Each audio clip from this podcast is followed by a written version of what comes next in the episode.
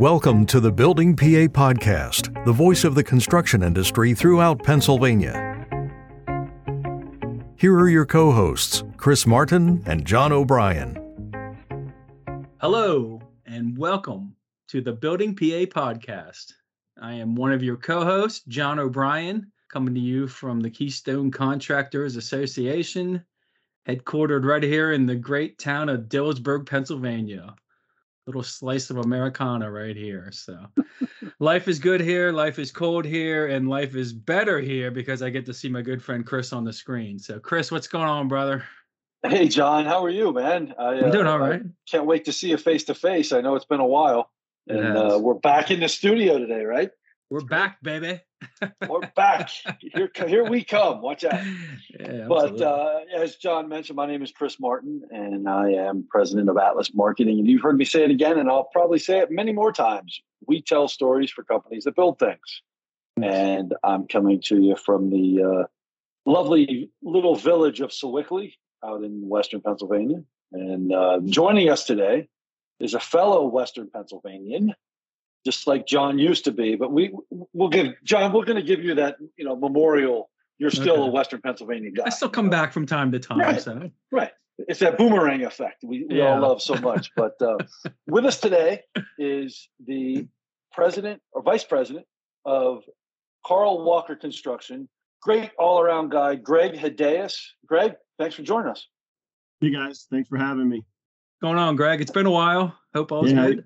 How you been, John? Good to see I've you. I've been good. I've been good, real good. Yeah, so everybody knows Carl Walker does one thing really, really well, and that's parking garage. And I, I have the a little bit of the inside track simply because, you know, full disclosure, Carl Walker is a client of Atlas Marketing. But the aspect of Greg joining us today is to talk about that specialization and what it means to the industry, what it means to his company and the future of the company. But I also know that you do a little bit more than just parking garages. You do a lot of maintenance and repair. So I don't know why I'm talking. Greg, why don't you tell yeah. us what's going on? Because nobody wants to listen to me, so I apologize.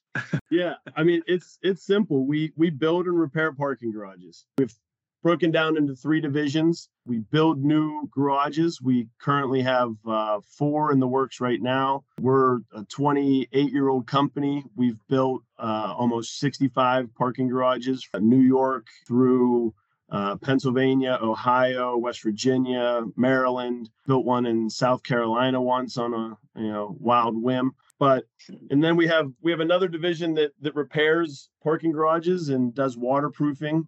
Uh, we're housed here locally in, in Pittsburgh, Pennsylvania. And then we have uh, two branch offices, one in Charleston, West Virginia, and one in Hasbrook Heights, New Jersey. Uh, and then we have a third division, which is our specialty division, where we take specializing in concrete and parking garages and drill it down a little bit further. But uh, we basically take all of our specialties from building and repairing garages, and we turn those into other uh, concrete infrastructure items. So we do a lot of stadium work, a lot of bridges. Uh, we've done a couple dams, some some structural strengthening stuff. You know, things that kind of fall out of parking garages fall into our specialty division.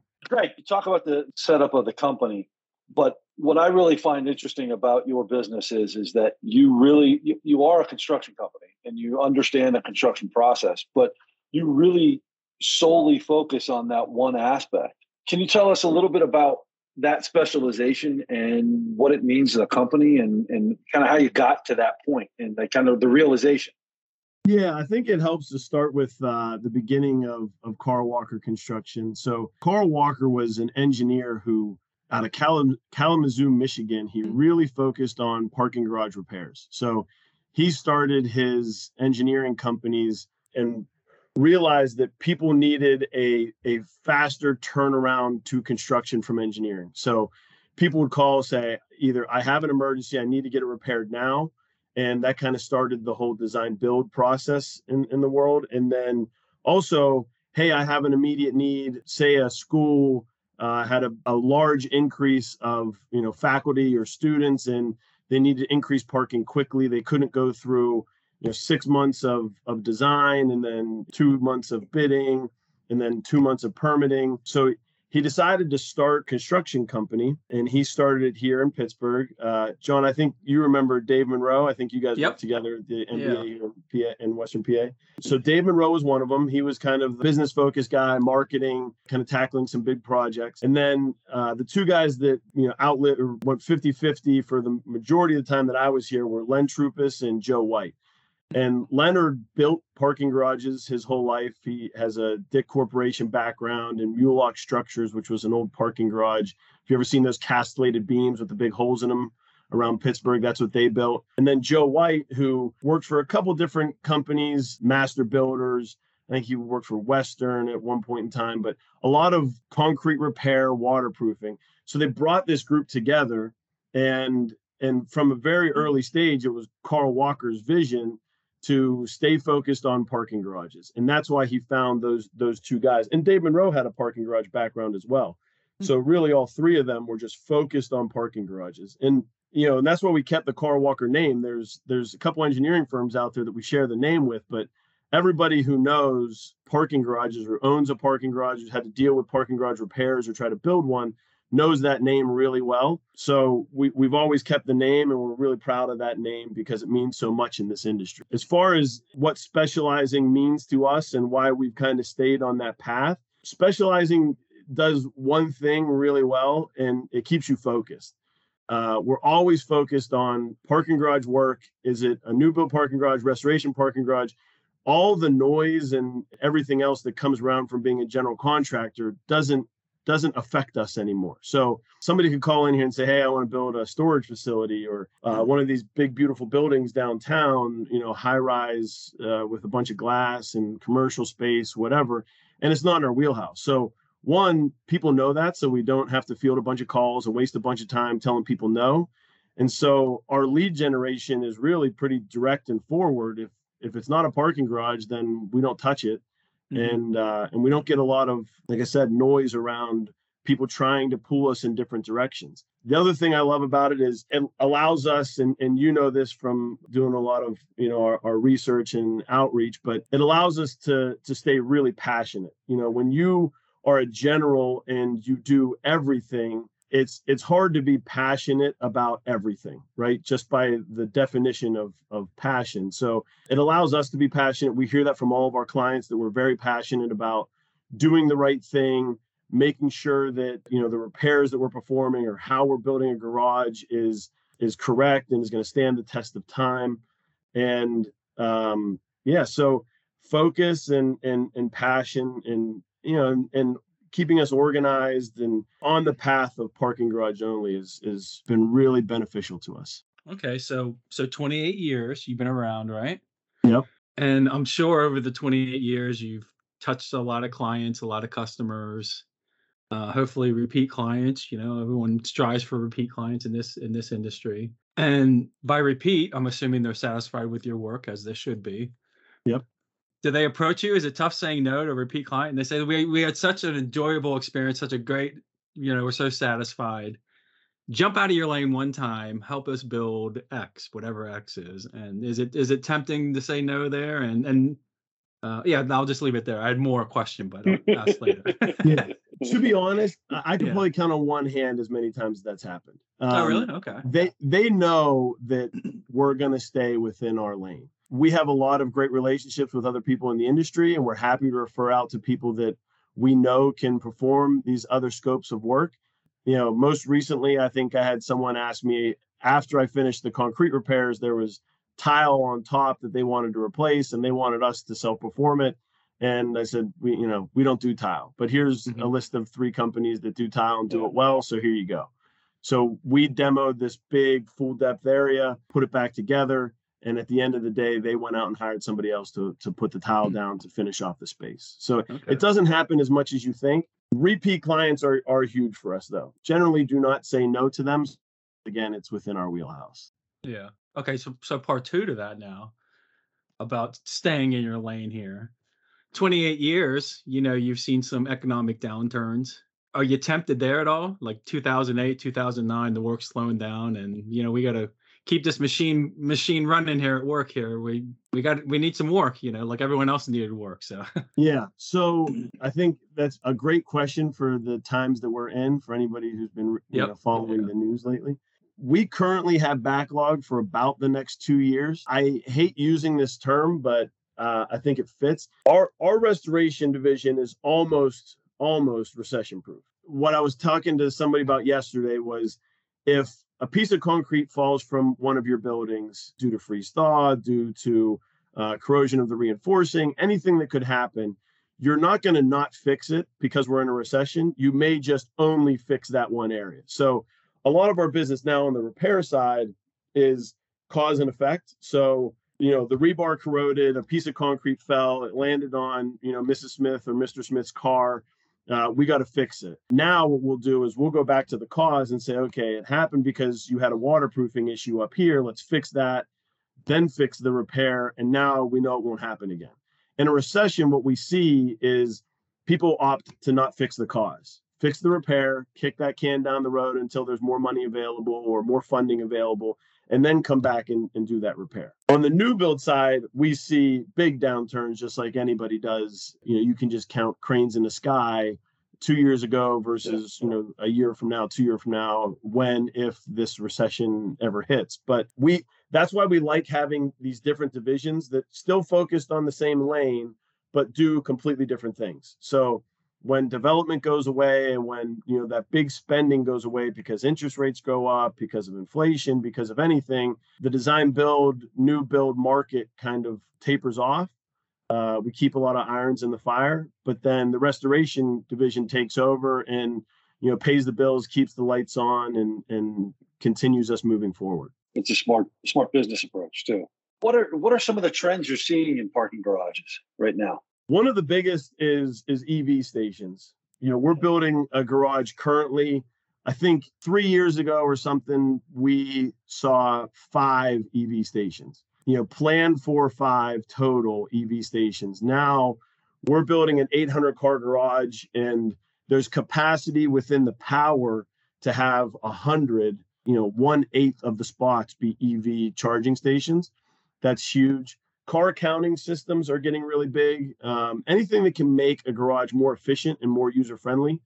We tell everybody that it's really like the front door to your campus, to your mall, to whatever. The first thing that you're going to see is a parking garage. You know, you don't let your car park itself yet and just walk in the front door of the mall. You park your car in the garage and then go into the mall. So, or, or the campus or the office building, whatever. So anything that can make your patrons, your tenants, your students get to the spot faster with uh, less brain power has has been on a big uptick. They've got uh, new systems out there that work within the lights, that have some cameras that can show you empty spaces, directional arrows that light up green and red to point you in different directions.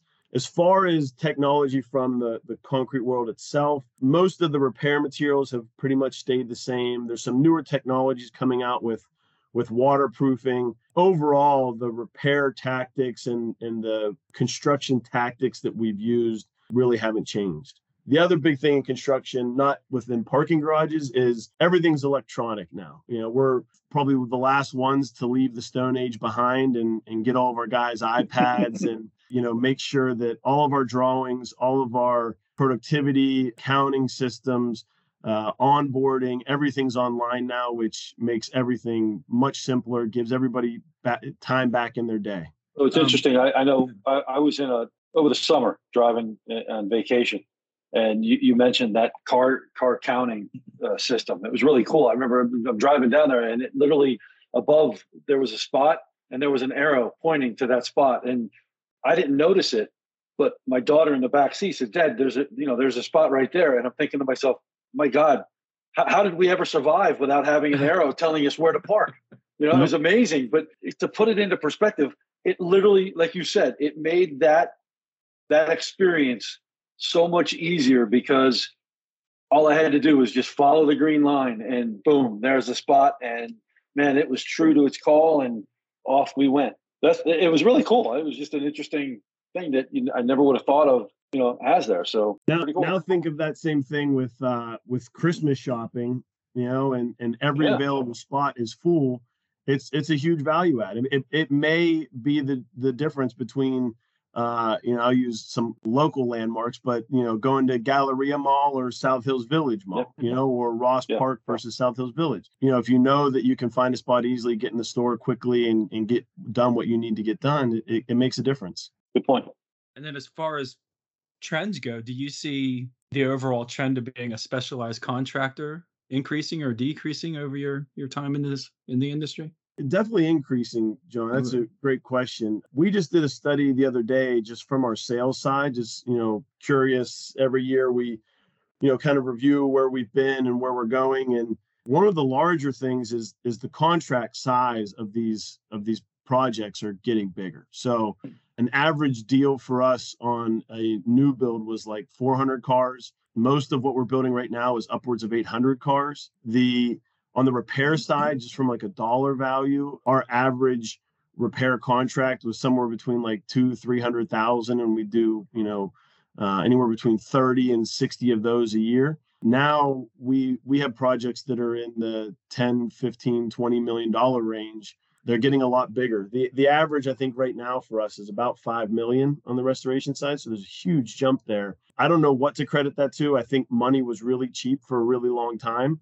So people were getting those things done. I love personally when between party lines, I don't care who you are, if you start talking about infrastructure, there's a trickle down uh, right to our company.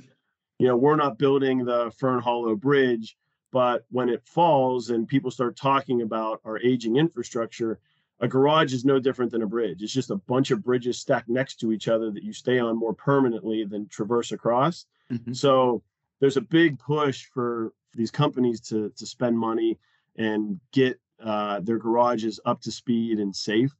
Uh, another thing I think is is really kind of pushed concrete repairs and well-built construction out into the the face of everyone was the the uh, condominium collapse in Miami. Loss of life, yeah. uh, lots and lots of money lost, you know, insurance claims, lawyers, everything. I haven't read every single report about it, but knowing what I know about concrete repairs and construction, it can be avoided. You know, that doesn't have to happen. You can you can repair that structure. You can repair any structure and uh, get it done correctly. So I think those couple factors have, have really helped. You know, cheap money, government politicians talking about infrastructure spending, and yeah. and having some some big uh, newsworthy yeah. collapses. You know. You know, another another question I have for you, Greg.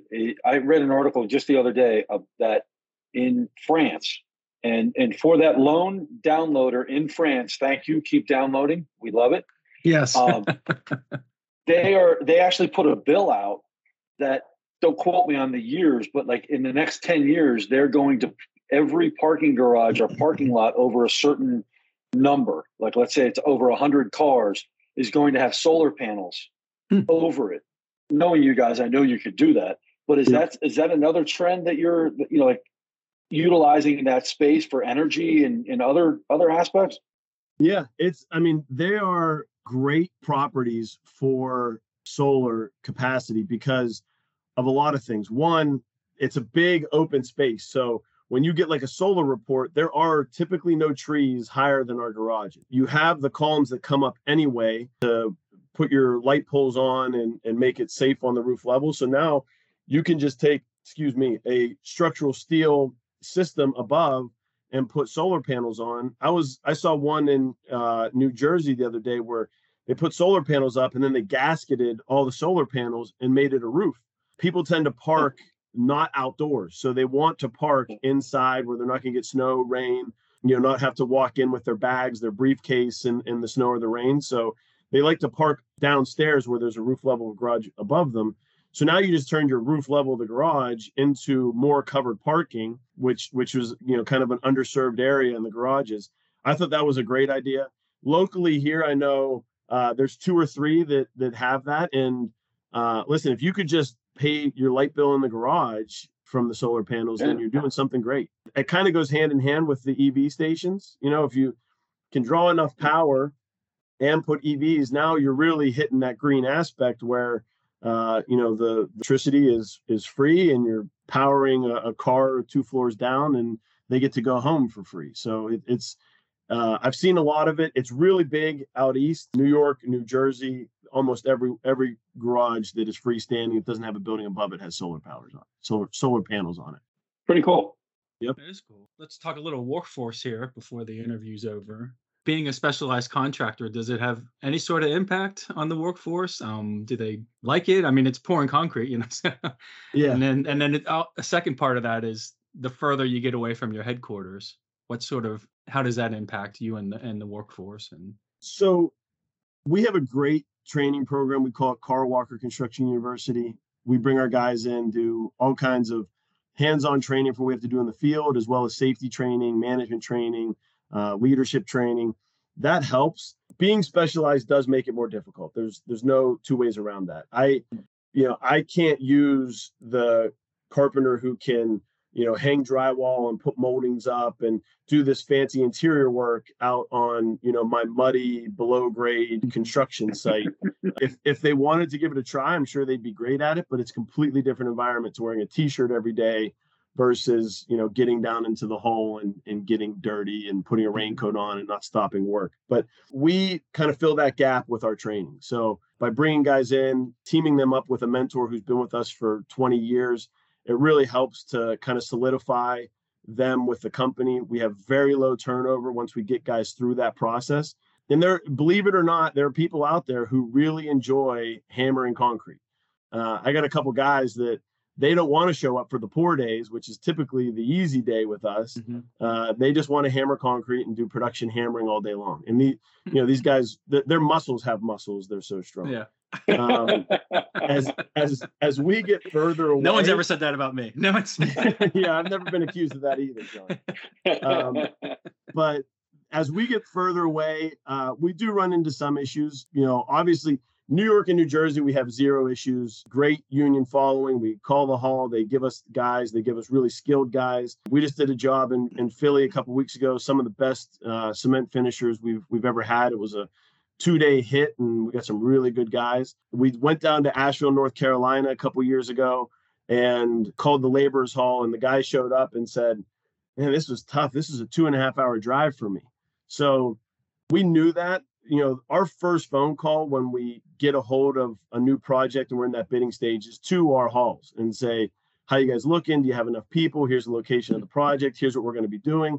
And so long as we do that, that kind of helps us make our decision about, you know, if if we want to enter into a new city and, and to enter into a new project somewhere. Fortunately, for that project, we have about twenty percent of our people travel nonstop. So uh, when we get a project like that, we know we want to do. We know it's going to be a little bit difficult for the hall to supply in some areas, you know, out in the middle of nowhere. You know, we have our traveling crews that go out there and handle those projects. Greg, I got to tell you, thank you. I knew a lot of this stuff just from all the conversations and, and, and work that we've been doing, but I really liked what uh, what you said there about being a specialist and, and how it really has helped your business. And and I, I know there's a lot of equity there in that Carl Walker name, and, and it goes really far. And you are definitely being that steward, moving it forward. So congratulations to you, and, and thank you for joining us today. This has been a great, great conversation. Yeah, I appreciate it. Thank you both for having me. Yeah, thanks, Greg. Thanks, John. It was great seeing you again. Thank you for joining the Building P A podcast. To stay up to date, follow us on LinkedIn and Facebook, and visit building p a podcast dot com to subscribe to upcoming shows. Thanks for listening.